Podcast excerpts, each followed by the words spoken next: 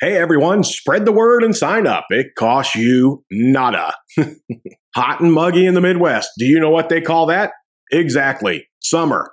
Hope you are enjoying your summer activities and are focusing on your faith, family, and friends. Those are the most important things in your life. I'm Brian Burden, your host of Burden on Society. Sit back and let's have a little fun today.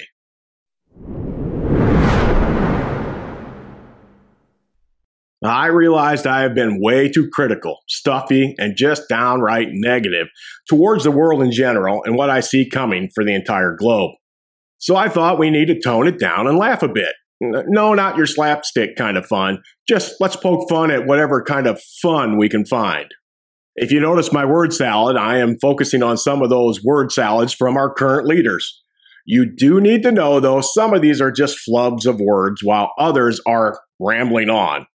A quick mispronunciation of a word isn't that bad, in my opinion. Look, I make them all the time. If you have seen just a few of my podcasts, I am not at the top of the class for grammar or precise wording. So, no judgment on anyone, just some fun. Instead, just a few laughs while we leave the stern talking behind us. Well, if you are looking at words not said precisely, you have to start with the current president. He can mix words and read words he isn't supposed to off the teleprompter as bad as anyone. Here are a couple shorts to give you the idea. America is a nation that can be defined in a single word. I was going to put him. Uh, foot, foot.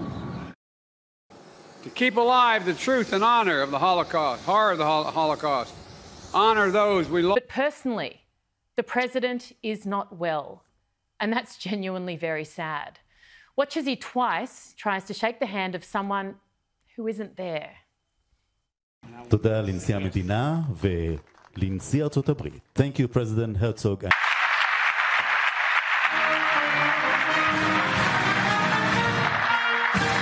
It is noteworthy that the percentage of women who register to vote and cast a ballot is consistently higher than the percentage of the men who do so. End of quote. Repeat the line. I just want to point out that those are generally just the latest ones. He has hundreds of these gaffes, and they are all over the internet. So check them out if you can. I guess I could pout about how bad it looks to our allies and foes, but that would be beating a dead horse. And that horse has been beaten a lot. Reality, though, says it makes us look weak, which can lead to many problems for us and the world in general. Joe isn't the only one. While we are having fun, check out the vice president. She is less of a gaffe machine and more of a word salad kind of gal.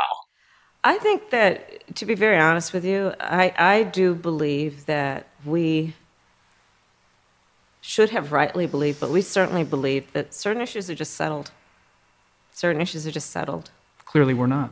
No, that's right. And that's why I do believe that we are living, sadly, in um, real unsettled times. So I'm here to ask you to do what you know how to do, because when you do what you do on all of these issues, the American people win. We are expanding access to transportation.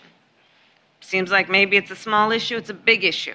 You need to get to go and need to be able to get where you need to go to do the work and get home you're thinking because we have to know and if we know we will know. Now that is the thing that we must do that thing you do that thing you do. Uh, oh flashbacks to the movie that thing you do. If you haven't seen it that song will stick with you forever. Check it out if you can. And least you think I am biased towards the current administration, here's a clip from the Trumpster from 2020 Yes, Chris Hayes shows us Trump can word salad with the best of them. One thing we've learned is that you can never actually get the full flavor of how disjointed, incoherent, and incapable of the most basic responses the president is to the most pressing social questions until you actually just read the transcript. On Wednesday morning, the president spent the better half of half an hour doing what he does best, calling into talk radio.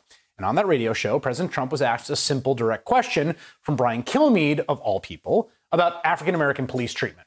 And Kilmeade tried to coach him through the question. This is the transcript, and I'm going to read it. Ready? Uh, Kilmeade, this is the one stat I want to bring you to, and I want you to attack this. According to Axios Ipsos poll, 70% of white Americans say they trust local police. Only 36% of African Americans do. How do you attack that problem? How do you change things? This is the president's response. Well, I think it's a very sad problem. As you know, as a Republican, I'm doing very well with African Americans and with the vote, with the in polls and everything, especially, I mean, I haven't seen one very recently because you had the plague come in from China. So that changed things up, but we had the best economy ever.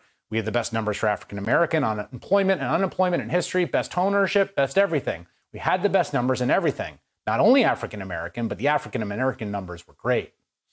Kilmeade, realizing the president has lost the plot entirely, tries to retrieve him from his tangent. Here's Kilmeade. How do you handle the law enforcement part? He says. Well, I think you have to get better. Kilmeade. How do you handle the law enforcement part of this? Trump. They have to get better than what they've been doing. I mean, obviously, that was a terrible thing. And I've spoken about it numerous times in various speeches. And what's interesting is I spoke about it when we launched a very successful rocket a tremendous program that culminated on that day. And obviously it goes on from there. But then I made a speech, and it was a speech about the rocket. And I devoted 25% of the speech probably to what happened or more to what happened with respect to George, George Floyd. And it was, and then you listen to this. He doesn't talk about George Floyd. The rocket went off. I then I made a speech and I talked about George Floyd, but they said he didn't talk about George Floyd. Half, maybe even most half the speech but a large portion of the speech was devoted exactly to that. And so, you know, with, with the media, you basically, and basically, no matter what you do, it's never going to be enough. But the people understand it. Kilmeade, right. Trump. And that's one of the beauties of social media. I mean, I would love not to even bother social media, and I'd be able to get my word out beautifully by social media. Fortunately, you use social media too. Kilmeade, right. So it is fun to watch all the way around. Our politicians at times are just like us.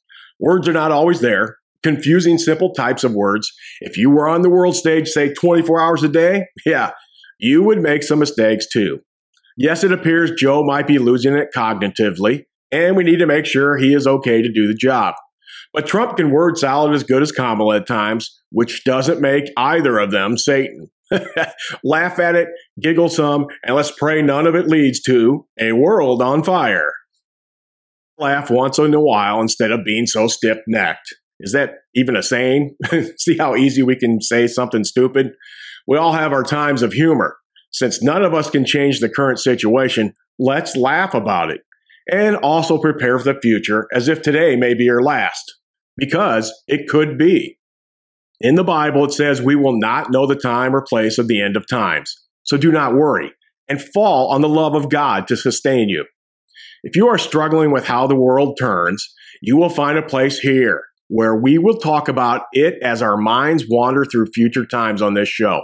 But never lose sight of the true love and strength that God will provide if you are willing to believe in Him.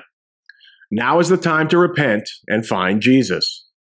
Look, I'm not screaming these words at you. I'm just nudging you towards a life that will be fulfilling, where you can never worry, where you realize your needs will be quenched, I'm not going to lie. Life is filled with obstacles and they will always be there. So trust in Jesus. No matter the problems you encounter, He will be there. No matter how low you are struggling with life, He is there. Jesus told us life is to serve others and to trust in Him, that we would receive forgiveness by repenting of our sins and by being faithful. Believing with your whole heart that He is our Lord and Savior is a must. If you do, he will give you strength when you need it. He will give you solace in knowing that you are loved. So, if you are burdened by any problem, put your faith in Jesus, the great I am, the only truth, the only truth that will carry you through the troubles we endure. See you next time. Shut up and sit down.